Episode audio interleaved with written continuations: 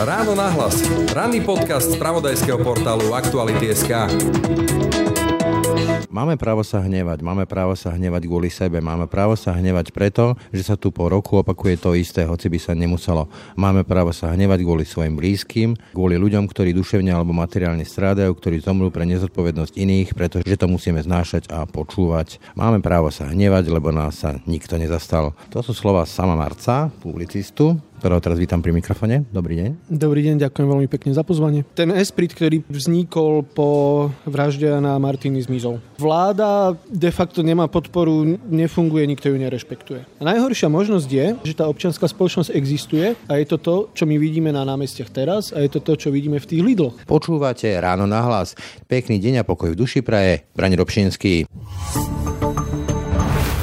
Hľadáš tip na nový inšpiratívny podcast? Vypočuj si podcast Slovenskej národnej galérie z oblasti umenia, ktorý ti prináša Kia. Petra Hanáková, Eva Kotláriková a Alexandra Tamášová sú kurátorkami SNG a každú tretiu sobotu v mesiaci prinesú zaujímavé rozhovory s charizmatickými osobnostiami kultúrnej sféry. Podcast Slovenskej národnej galérie ti prináša Kia, značka, pre ktorú je umenie inšpiráciou. Počúvaj už od 16. októbra na všetkých známych streamovacích službách.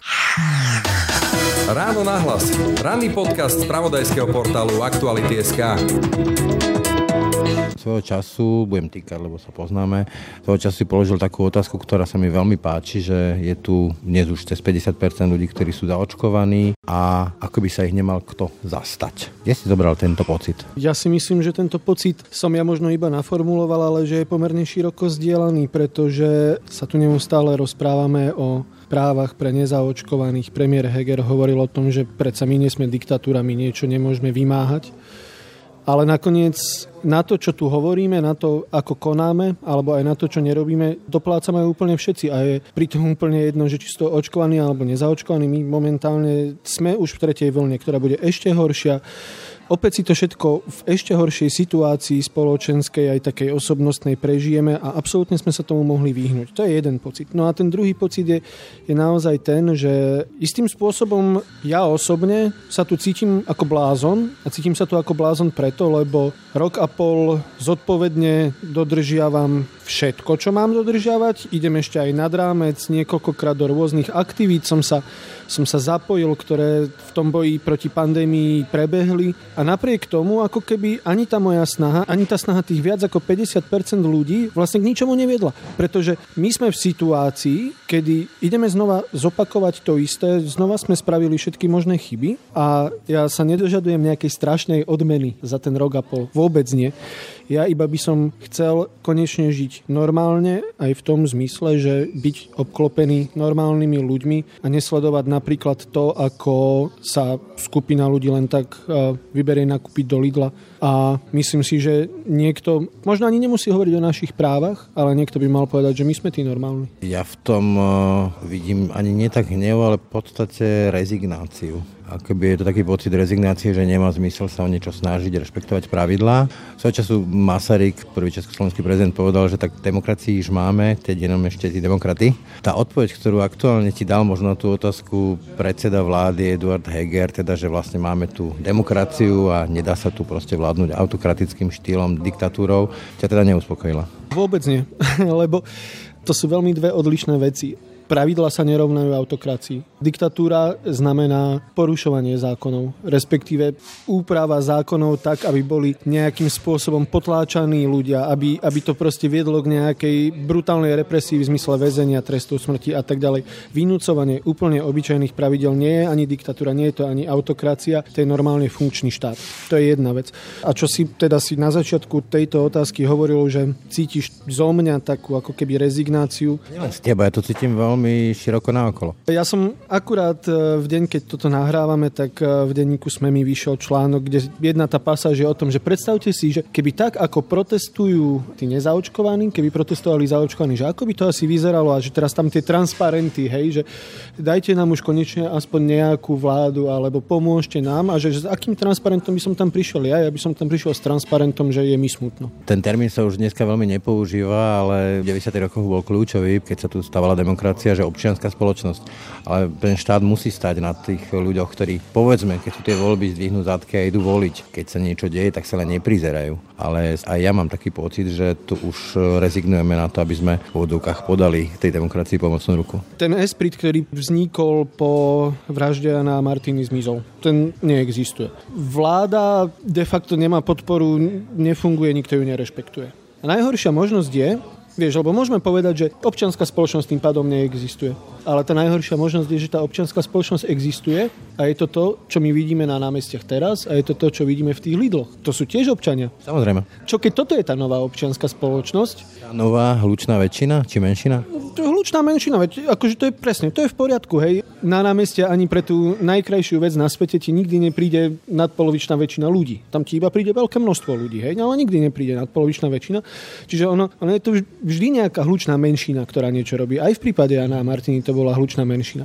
Čo ak sú to oni? Kam podľa teba ale môže viesť to, čo vidíme teraz v tých rôznych e, reťazcoch, také tie hlučné na mobily nahrávané provokačné akcie s nakupovaním. Ja tak nad tým rozmýšľam, tak e, keď štát neukáže svoju sílu a moc a rešpekt pravidlám, tak čo keď začnú blokovať nemocnice alebo neviem, železničné stanice, to je koniec štátu. A na druhej strane vidím, že ako aj v tých bežných ľuďoch rastie agresivita a hnev. Ja neviem, pošlem tam dieťa nakúpiť cukor, ktorý mi chýba, a teraz čo sa mu tam stane, alebo koľko tam hodín strávi, alebo ako dopadne. To tak jednoducho nemôže byť. Hej? Práve preto aj ten zásah policie je absolútne legitimný a duplom v situácii, v ktorej my sa teraz nachádzame ohľadne stavu zdravotníctva, ohľadne vyťaženosti nemocníc, to tak jednoducho nemôže byť. Druhá vec je ale, že, že akékoľvek takéto protesty, oni sú naozaj iba prejavom nejakého problému. To je iba prejav. Frustrácia brutálna. Frustrácia brutálna, Rozdiel je potom v tom, že ako sa tá frustrácia nejako prejavuje. Ventiluje?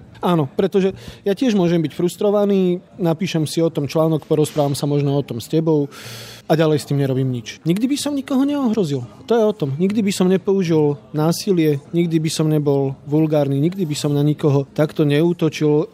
Ja viem, že rôzni ľudia to majú inak, ale najnebezpečnejšie je to, že my tu sme už akože svetkami násilia je to násilie. Je to násilie, ktoré nás ohrozuje ako spoločnosť a zároveň je to násilie, ktoré niektorí politici otvorene podporujú.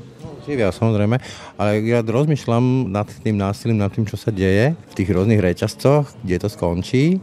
A áno, veľa ľudí hovorí, že policia takto mala zasiahnuť. Na druhej strane rozmýšľam, čo keď príde nejaký prípad takého slovenského Floyda. Jednoducho tá policia bude cítiť, že teraz je taká úvodzovka spoločenská objednávka a nejaký ten policajt úde mu ruka. To sa proste stáva, takéto veci. Stáva sa to vo svete, môže sa to stať aj tu kde skončí taká tá totálne polarizovaná spoločnosť, lebo aj tí antirúškari sa cítia zahnaní do kúta, aj my sa cítime zahnaní do kúta, tí zaočkovaní a ten ventil je čo? Kde bude? No ostáva nám nádej, že, že Slovensko Floyda mať nebude. A je to naozaj v rovine nádeje, lebo napriek tomu, že teda tie zásahy schvalujem, tak eh, o schopnosti policie prekročiť pravidlá tiež nemám nejaké veľké ilúzie. Však tu strelali za Kaliňáka po nejakých mladíkoch, čo unikali v aute? Áno, to jednoducho dlhodobo vieme. Na druhej strane naozaj policia je tu najmä na to, aby zjednala poriadok. Čiže tie medze sú úplne jasne stanovené. Verím, pevne verím, že sa to neprekročilo, lebo to by bola katastrofa. No a čo sa týka toho stavu spoločnosti, ono je to naozaj tak, že úplne každý sa cíti zatlačený do kúta a tým pádom je úplne prázdny ten stred. Každý je v nejakom kúte. To je veľmi zlá situácia, lebo jeden máme od seba ďaleko a po druhé tým pádom práve ten stred je prirodzený. Hej, tam sa stretávame, tam sa rodia myšlienky. Tam... Konsenzus, kompromis. Ale to sa vrátim k tej tvojej otázke z úvodu, ktorú som položil, že ty si položil tú otázku, kto sa zastane, a teraz parafrázujem, toho stredu. Ako to, že je taký strašný pretlak a bitka politikov, povedzme o tých e, voličov extrému a tých umiernených, tých stredových, konsenzuálnych voličov, ako by nemali hlas, ako by sa nikto nechcel zastať nikto nechce zvinúť ich vlajku. Jediná možná odpoveď podľa mňa spočíva v tom, že jednoducho neexistuje, teraz hovoríme o politike, neexistuje politická sila, ktorá by to bola ochotná urobiť, alebo by to bola schopná urobiť. Ja napríklad nepochybujem o tom, že v Olano existuje dostatok poslancov, ktorí to povedzme vnímajú tak ako ja alebo ty, ale jednoducho to hnutie má v sebe také štruktúrálne chyby, že ako celok to nedokáže. Ale je to čudné, lebo keď existuje trh nás učí, že existuje objednávka, tak e, príde aj ponuka objednávka. Tuto objednávka je, evidentne je tej mlčiacej väčšiny, nazveme to takto, alebo stredu. A nik Existujú strany, ktoré aj majú výraznú väčšinu voličov zaočkovaných, aj jasne hovoria, hej, že toto treba robiť a existujú nejaké pravidlá, ale tak tie asi zo svojej povahy, alebo možno z nejakých komunikačných nedostatkov jednoducho tých volí, alebo možno kvôli zvýšku toho programu, hej, progresívne Slovensko povedzme, nedokážu jednoducho tých ľudí osloviť. Lebo ono to nie je také jednoduché, ako sa zdá, že ty vidíš nejakú skupinu, ktorá niečo chce a teraz prídeš a zamávaš im a povieš, ja som tu. Hej. To úplne tak nefunguje. Tam je potrebná práca, zručnosť, aj šťastie do veľkej miery, vtedy sa to podarí. Teraz sa to tu nedeje. A potom je tu ešte stále tá druhá otázka, ktorú som už ja zase tebe položil, že, že čo ak e, tá mlčiaca väčšina vlastne nie je až taká väčšina, v tom zmysle, že ak sa bavíme, že tá spoločnosť je rozštiepená, ona nie je rozštiepená na očkovaných, neočkovaných, ona je rozštiepená úplne durch krížom, krážom na 65 možných spôsobov. patchwork. Áno, čiže potom vlastne tá väčšina vlastne neexistuje. Na to ti odpoviem e, tým, čo uvádzal Richard Dawkins v sebeckom géne, tej známej knižke, že najúspešnejšou evolučnou stratégiou je good guys wins, dobrí chlapci vyhrávajú. To znamená, že ja podám ruku, on mi podá ruku, ja sa predstavím, on sa predstaví, či zbližujeme sa, alebo ja podám ruku, on nepodá ruku, ja odstúpim, on odstúpi, začneme si nadávať a končí to konfliktom. Čiže buď zbližovanie alebo konflikt. No a my sme svedkami toho druhého, lebo vieš, aj presne na to povedzme teoreticky, že, že očkovanie, teraz ten postoj za očkovanie by bola téma, ktorá by teoreticky vedela osloviť nejaké veľké množstvo ľudí. Lenže práve hej, tu sme do takej miery rozštepení a tak veľmi si nedôverujeme, že my si tie ruky nepodávame. Dlhodobo hľadáme veci, ktoré nás skôr rozdeľujú, riešime tu veci, ktoré z princípu polarizujú tú spoločnosť vôbec sa nebavíme o tom, že čo by nás nejak mohlo spájať. A toto je potom vlastne výsledok, že tu možno aj existuje tá skupina tých ľudí, ktorí sú zaočkovaní a niečo by dajme tomu chceli, ale dokážu sa veľmi dobre už v tej atmosfére a z toho zvyku a z tých rokov, počas ktorých to tak je, dokážu sa veľmi dobre pohádať na niečom inom a výsledok je potom, že nič, že nevyhráva ten dobrý, ale vyhrá ten zlý. No, ono nielen to očkovanie, ale keby sa vytratili z toho verejného diskursu také tie, Robert Fico tomu hovorí, že chlebové témy, ja tomu hovorím skôr témy bežného života, tu sa nerieši ďalnica Bratislava Košice, tu sa neriešia takéto fundamentálne veci, tu sa riešia akoby zástupné témy, ktoré polarizujú. Absolútne. Ja akože nie som zase úplne zástanca tých chlebových tém, lebo myslím si, že by sme mali ašpirovať aj na niečo viac, ale momentálne ani tie chlebové témy naozaj neriešime. A to nie je iba otázka tejto pandémie, my sme tam podľa mňa už smerovali predtým. A no, však to je obľúbená téma ženské maternice a podobne. Tak, úplne, úplne tu riešime veci, ktoré nie, že by neboli dôležité, ale nie sú úplne najdôležitejšie na svete, nepredstavujú ohrozenie, nie sú jednoducho témou a zatiaľ existuje dlhý rad principiálnych vecí, v ktorých sa jednoducho ten náš život, ak sa nezhoršuje, tak sa minimálne sa neposúva. My predtým, ako sme začali nahrávať, sme sa rozprávali o tom, že, že tu sa už doslova ale baví bavíme o veciach, od ktorých záleží tvoj život. A to nie len počas pandémie. Teraz je to takto, ale pandémia sa skončí a my stále nebudeme mať dostatok zdravotníkov. My stále nebudeme mať dostatok ani lekárov jednoducho. My stále budeme mať veľmi, veľmi zlé školstvo. A od toho potom sa odvíjajú tie ale naozaj principiálne veci, ako napríklad ako dlho a ako kvalitne budeš žiť, alebo aké vzdelanie získaš, aký človek potom z teba bude, ako budeš vôbec vedieť vyhodnotiť svet a tým pádom aj koho budeš voliť. Ako vychovám deti? Ako vychovám deti. To sú naozaj ako my sme sa dostali do bodu, kedy už naozaj potrebujeme začať akutne riešiť tie najzákladnejšie veci ohľadne nielen štátu, ale že samých seba. Hej? Že naozaj, že ako to tu chcem prežiť a ako dlho to tu chcem prežiť. A my namiesto toho riešime maternice. Vidíme teraz aktuálne, že vláda chce nejaké reformy, chce reformy národných parkov, súdnu mapu, nemocnice stratifikovať. Nič z toho zrejme nebude, lebo Boris Kolár povedal, že takto si to on nepredstavuje. A ako by to nikomu v tej koalícii nevadilo. No. Čo má aký podľa teba zmysel vláda, ktorá kúria svieti, aby som použil tento fitov termín? No vláda, ktorá kúria svieti, má ten význam, že pripravuje krajinu už iba do ďalších volieb. Jednoducho nič neurobí a pripravuje do ďalších volieb a to je zrejme prípad tejto vlády. Problém je samozrejme v tom, že potom tie voľby, aspoň podľa tých súčasných trendov, nedopadnú ani pre tú koalíciu a myslím si, že ani pre Slovensko nejako veľmi dobre. To je taká nežná interpretácia. Samozrejme, ak tá vláda mala ambíciu urobiť nejaké reformy, mala pomerne veľkú ambíciu, sú napísané vo vládnom programe a ak ich neurobila a ak ich nebude schopná urobiť, čo podľa všetkého nebude, tak potom tá logická odpoveď je, že ona nemá zmysel. Ja tak ale zamýšľam nad tým, že ako je možné, že nikto nedokáže toho Borisa Bohuslávska kolera upratať. Si že Mikuláš Durinda v tej prvej vláde mal 11 strán, 6 SDK, 3 maďarské, SOP a SDL. Dokonca Jozef Migaš ako predseda parlamentu hlasoval za odvolanie Mikuláša Durindu ako vlastného predsedu vlády. Jan Čanogurský nehlasoval za vlastný vládny program ako minister spravodlivosti. A Durinda si to vedel nejako upratať a presadili rôzne reformy. Teraz nič, ticho. To je ten kvalitatívny rozdiel bez nejakého spomienkového optimizmu, ale čo sa týka akože kvality politika, tak Mikuláš Zurinda bol Mikuláš Zurinda a Igor Matovič je Igor Matovič.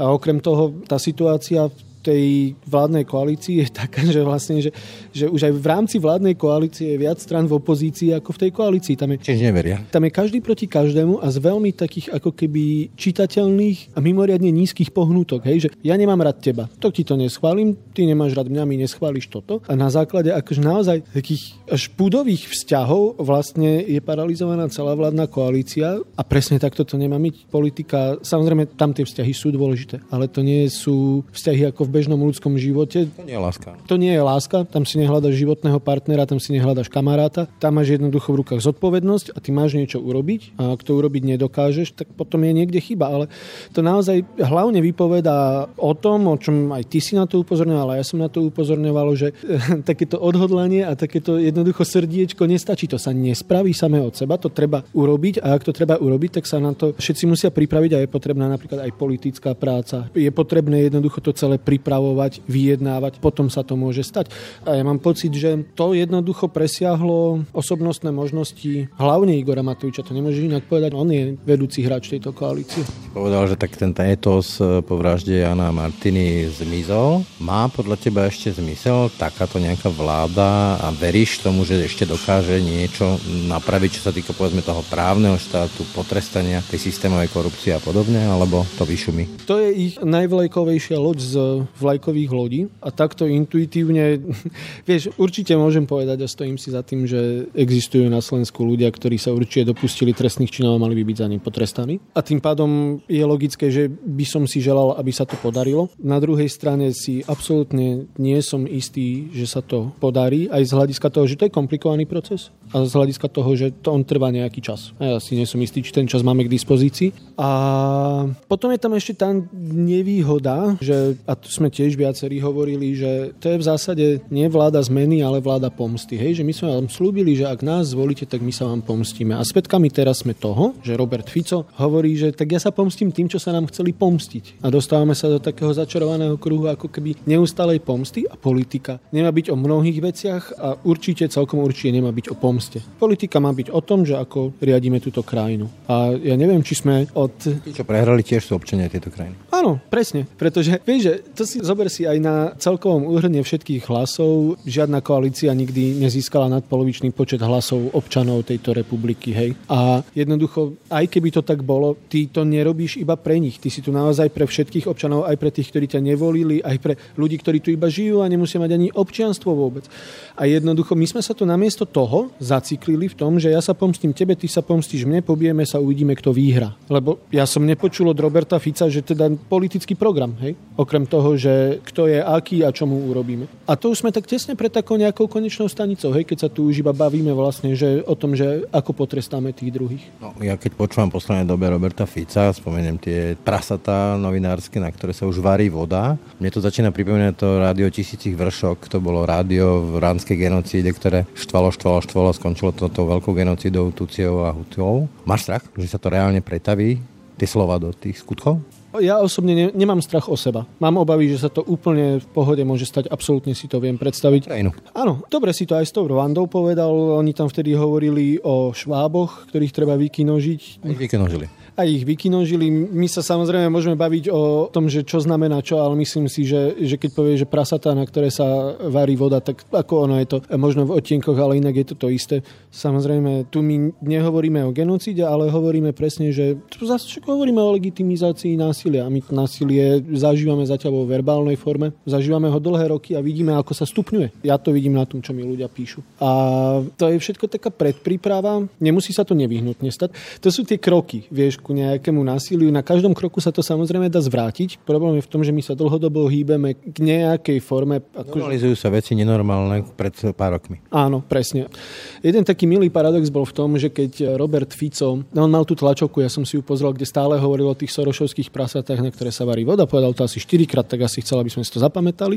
Na tej istej tlačovke pomedzi to vystúpil Luboš Blaha, ktorý sa stiažoval, ako hrozne ich všetci dehumanizujú, že už ani o nich nehovoria ako o ľuďoch. A potom zase prišiel Robert Fico a zase porozprával o tých prasatách. Že tie prasatá ich dehumanizujú. Tie prasatá ich dehumanizujú. A my už sme v takej situácii, že to už ani nikomu nepríde zvláštne. Presne tak, áno, už sa to stáva normálom. No, ani, ani ten paradox si nikto neuvedomí. Takže ja si viem predstaviť, že sa to stane. Potrebuješ na to dve veci. Potrebuješ na to spoločenskú klímu a potrebuješ na to politickú silu. Tá spoločenská klíma je jasná a tá politická sila sa chystá. Je teda pre teba ešte nejaký dôvod, ak bude možnosť v tejto krajine zostať? Vidíš tu ešte nejakú reálnu perspektívu pre túto krajinu? Pre mňa osobne ten dôvod, aby som tu ostal, je pomerne jednoduchý, že mne sa jednoducho nechce stiahovať a opäť niekde začínať od začiatku. Aj keď by som možno ešte mohol, ja na to mám vek, ale ja vlastne neviem, kam by som išiel. A perspektíva? A tá perspektíva je, tá perspektíva z môjho pohľadu a veľmi mimoriadne rád sa budem míliť, ale tá perspektíva je jednoducho zlá, pretože politicky aj spoločenským my absolútne nejdeme dobrým smerom, ideovo nejdeme žiadnym smerom, idei nemáme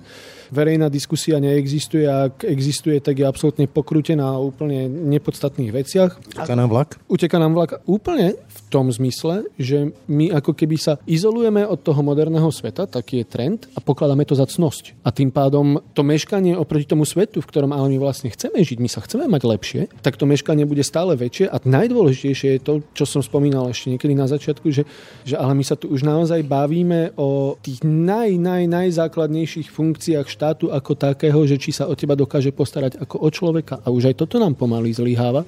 Máme starých, nedostatočných a vyhorených lekárov, sestričky, zdravotnícky personál. To isté sa fakt pokojne dá povedať o školách Máme niekoľko veľmi vážnych štruktúrálnych problémov, Rómov napríklad. A s týmito vecami nerobíme absolútne nič. A keď si to tak spojíš, tieto problémy s tou spoločenskou atmosférou a s tou politickou atmosférou, tak to som takisto napísal v tom poslednom článku, že my ako keby máme zarobené na takú tú perfektnú búrku. Toľko samomarec publicista. Ďakujem za rozhovor. Ďakujem veľmi pekne. Ráno nahlas. Ranný podcast z pravodajského portálu Aktuality.sk. No a to už je z dnešného rána na hlas skutočne všetko. Pekný deň a pokoj v duši praje. Braň Robšinský. Všetky podcasty z pravodajského portálu Aktuality.sk nájdete na Spotify a v ďalších podcastových aplikáciách.